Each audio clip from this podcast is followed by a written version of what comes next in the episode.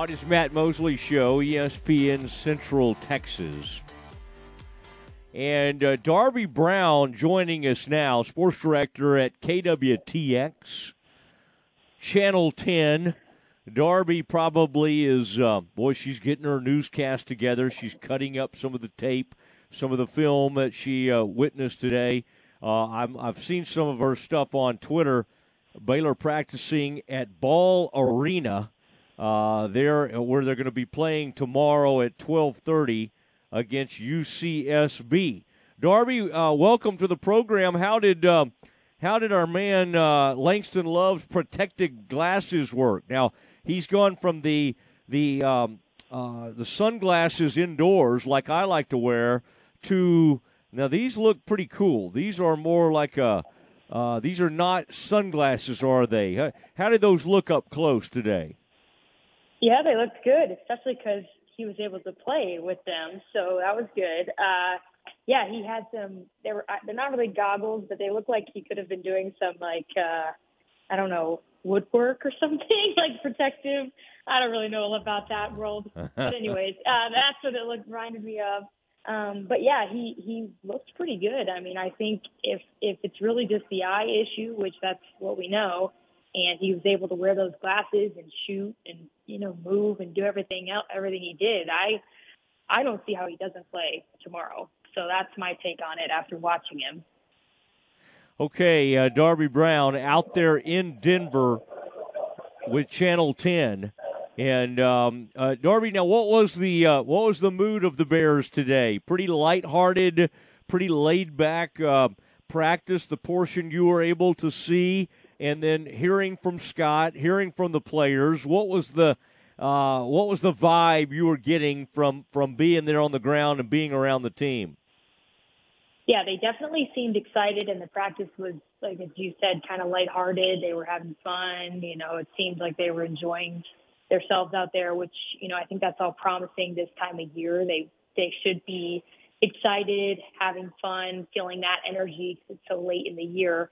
Uh, if you don't have that, you know, especially heading into the tournament, I, I think that would be a problem. So it looks good as far as that goes. Good energy, and they seem excited to be here. And then we actually were able to go into the locker room and talk to almost all the guys, and you know, they all they all kind of the same thing. They feel very locked in, you know, ready for this opportunity. Definitely humbled by what had happened in the Big 12 tournament, and now they're looking to, you know, get back on track here when it matters most, really, and uh, preached a lot of what we hear with Baylor basketball a lot, you know, playing together, playing for each other, all that good stuff. So they seem to be all in, all on the same page as far as their attitude and mindset right now.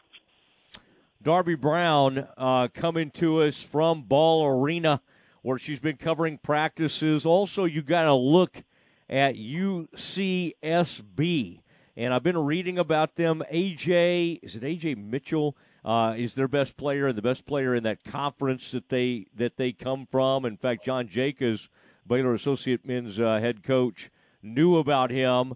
He uh, mm-hmm. played in Belgium.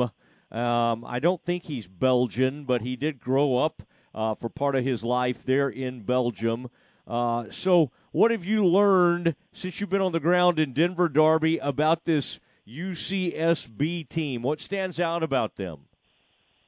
Yeah, well, I've heard about that same player. You know, my brother plays basketball and he's a senior, and uh, some of his friends knew him, and I think one of them even plays against him in that same conference. And he actually messaged me when I had put on my Instagram. He's like, "Watch out for Ajay. He's, he is a good guy. You know, he's a good player." So, anyways, I think I've heard about him a lot. Uh, as far as watching practice, I mean, you can see they they had some good shooters. You know, it seems like they were running a pretty good practice. There's not a ton you can tell when you're just watching them by themselves. But I mean, shots were falling. They seemed, you know, like they were, you know, not too starry eyed or anything like that. Kind of the same atmosphere and you know vibe as the Baylor team. So I mean, I think that they're gonna, you know, they're a tournament team. So that's that's really all we need to know is that they they won their conference, they're a tournament team, and so definitely can't overlook them. That you know that conference they have UC Irvine, the Anteaters have been pretty good over the last few years. They've been good, mm-hmm. so not a bad. It's not a bad conference.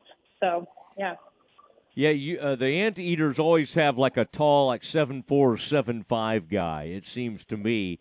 Uh, Darby Brown joining us for Channel Ten KWTX.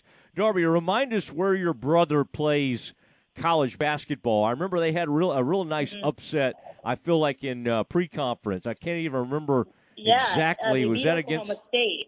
Yeah, beat Oklahoma State, and I, I think, to be honest, I think that's part of why Oklahoma State did not get in the tournament. Was that was bad for the resume. Uh, but they he, he's at Southern Illinois, so he is a senior, uh, but he he's played four years at Southern Illinois. So Missouri Valley Conference. So Drake is the team from their conference that will be, will yeah. be in the tournament. So oh, they Drake. are very yeah. old. Yeah. Yeah. Interesting. The the uh, Southern Illinois? Is that the Salukis? Yes, the Salukis. okay. All right. And well, Oklahoma State. Uh, Darby's brother kept the Pokes home and kept them firmly in the NIT, where they're going to have a, a, run at things now. And I think they actually get to host a game in this next round after getting a win against Youngstown State, if memory serves correct. Now, Darby, what happened with this Grand Canyon men's basketball team? I understand. And that's a play. You're you're from that you know direction of the world. You know about Grand Canyon. They yeah. they didn't get they packed everything up, but they didn't get their practice gear and like their uniforms and all that kind of stuff packed in there when they made the trip. Perhaps uh, Grand Canyon hasn't been used to going to the tournament, but Scott Drew's younger brother, Bryce Drew, is the head coach there. I understand Baylor had to step in and help them out a little bit. Yeah, so they they offered. I'm actually going to try to do a story on kind of you know having both of the Drew brothers here today and and for this this regional the first round here, but they they uh, Drew offered to help. I guess they, in the end, got some help elsewhere. They didn't really need to wear the Baylor uniforms, but um, yeah, Scott Drew was ready to roll those out for Grand Canyon for their practice. It is a very bizarre situation, as you as you mentioned, because apparently, you know, the cheer stuff got here and other things got here, but none of the basketball here. So very bizarre. Uh, kind of just added to the story that is, yeah, the the Drew brothers here in Denver. Uh, but I guess in the end you know, Big Brother didn't have to save the day, but he definitely offered, so that was pretty funny. And uh, yes, uh, GCU is actually practicing right now in their own purple gear, so all seems oh, good. good at this point. have you ever been to a game in that arena? I've always heard that uh, er, in recent years that's become a great home court advantage. Grand Canyon basketball. In fact, their their women's coach was uh, a lot of people wanted uh, Mack to hire her for the uh, Baylor women's opening at one point, and uh, and she's really well known, or she's got a great reputation as an up and coming women's coach. Have you ever been in that Grand Canyon arena to see a game? I actually haven't. Of course, my dad and my brother they have. Uh, I, I, you know, I think when I was there, more so, it was still growing. Uh, Dan Majerle was the coach there, which, you know, people in Arizona liked him. But anyways, it was still kind of growing. But they have poured a ton of resources into that program, into that arena. I mean, they, they do all sorts of things to get kids to go, go to the games and it works. And so it really has become, you know, I haven't, I haven't witnessed it, but I definitely know that it has become a pretty good spot. So, uh, yeah, I mean, it's awesome that they've now been in the tournament another time here, and we'll see what they can they can do against Gonzaga. I'm sure he's uh, you know Bryce has been asking Scott some tips on what to do against that team, but yeah, it, it's cool. Actually, both and ASU's now here too, so it's both the Arizona teams have joined in uh, on the Denver trip. I'm surprised um, uh, Lively hasn't tried to. Matt Lively hasn't tried to jump out there at the last minute. Anywhere Arizona State ends up, he tries to. Uh, he tries to arrive out there. Now, uh, what about the Darby? This um, Alabama versus the Baylor women's matchup. Um, you've covered mm-hmm. the Baylor women a lot. Um, and, and, of course, Channel 10, I think, is going to be on the scene there in stores as well. Um, actually, uh, yeah, that, that's going to be an interesting matchup. Yeah. The uh, uh, that that that first round out there. What do you think about? Uh, what do you think about the uh, that matchup for the Bears? And does this team strike you as a team that could at least, if they got to the second round, could push UConn a little bit? Definitely. I, I mean, I think covering this, I haven't, you know, looked at Alabama a ton, I'll be honest, but I, I think I know they can shoot and they're, you know, they can be pretty good too. So it's not going to be an easy first round, but you know, it kind of comes with the territory of the seeding that Baylor has this year. But still, I think I think Baylor, you know, I've seen them. They beat Texas there at the end of the season. I mean, they've they can be a really really good team, and then you know they can look like a very different team. So I think it kind of depends, you know, who shows up out there in Connecticut. It won't be easy uh, being you know on their court, but you know, at the same time, I don't think anybody saw Baylor getting upset at the Ferrell Center last year. So, you know, crazy things can happen. But I don't know. I, I think that this, the, this team has been kind of hard to figure out this year as far as, you know, what they're really bringing to the table. Some of it depends on how they're shooting, but even it doesn't always tie into that. So I don't know. I, I think, you know, hopefully they're fired up to get out there and, you know, play their best game. And if they do that, I mean, I think Nicki Collen has said it, and I believe it that they really could, you know, go toe to toe with anybody in the country when they play how they can play. Yeah, I was there uh, in KC as you were, and and watching, and, and they had Iowa State in a good place. Uh, that was a really, really well played game, and then Iowa State just kind of put it on them uh, down the stretch there. And uh, boy, it's a busy time, Darby. It's fun though, isn't it? Um, and and then at the I was just at San Antonio. You had people in San Antonio. Uh, Killeen mm-hmm. Ellison made that great run. They ran into Kimball, which is just one of the greatest programs in the country for, for many, many years. Then, of course, my Lake Highlands Wildcats win the Class 6A state title. So, uh, yeah. but I would say overall, what a good run it was for Central Texas. Killeen Ellison and then La Vega Lady Pirates. Um, winning the state title. Darby, I don't think uh, I don't think Central Texas has anything to apologize for in terms of how they performed uh, at state this year. Oh, absolutely not. I mean, Ellison getting to state, I haven't seen a boys team get to state since I've been here, which I know hasn't been that long, but still long enough. And so that was awesome. Uh, and I know they had some injuries there at the end, which was a bummer, but great run for them. And then so happy for La Vega. And I mean, they're going to be good next year, which is exciting too. So yeah, I mean, high school basketball lived up to the hype and, you know, we'll see if these Baylor teams can, can live up to some hype or maybe, you know, even just outperform what people think they could do. So we'll see what happens. But yeah, a great, great march so far for Central Texas overall.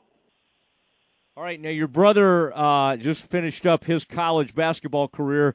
Darby, what was your sport? Were you uh, obviously you come from a very talented uh, family that's yeah. way into sports because you became a uh, you became a, a, sports director at a CBS affiliate yeah. here in our. What what was your sport?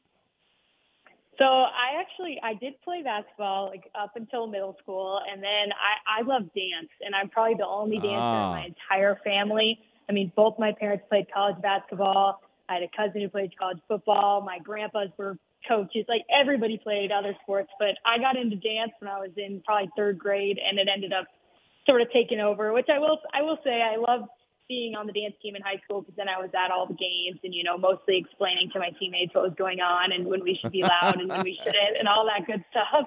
And so yeah, I mean I've always been around it, but I was a dancer, so that was that was what I spent a lot of time doing growing up.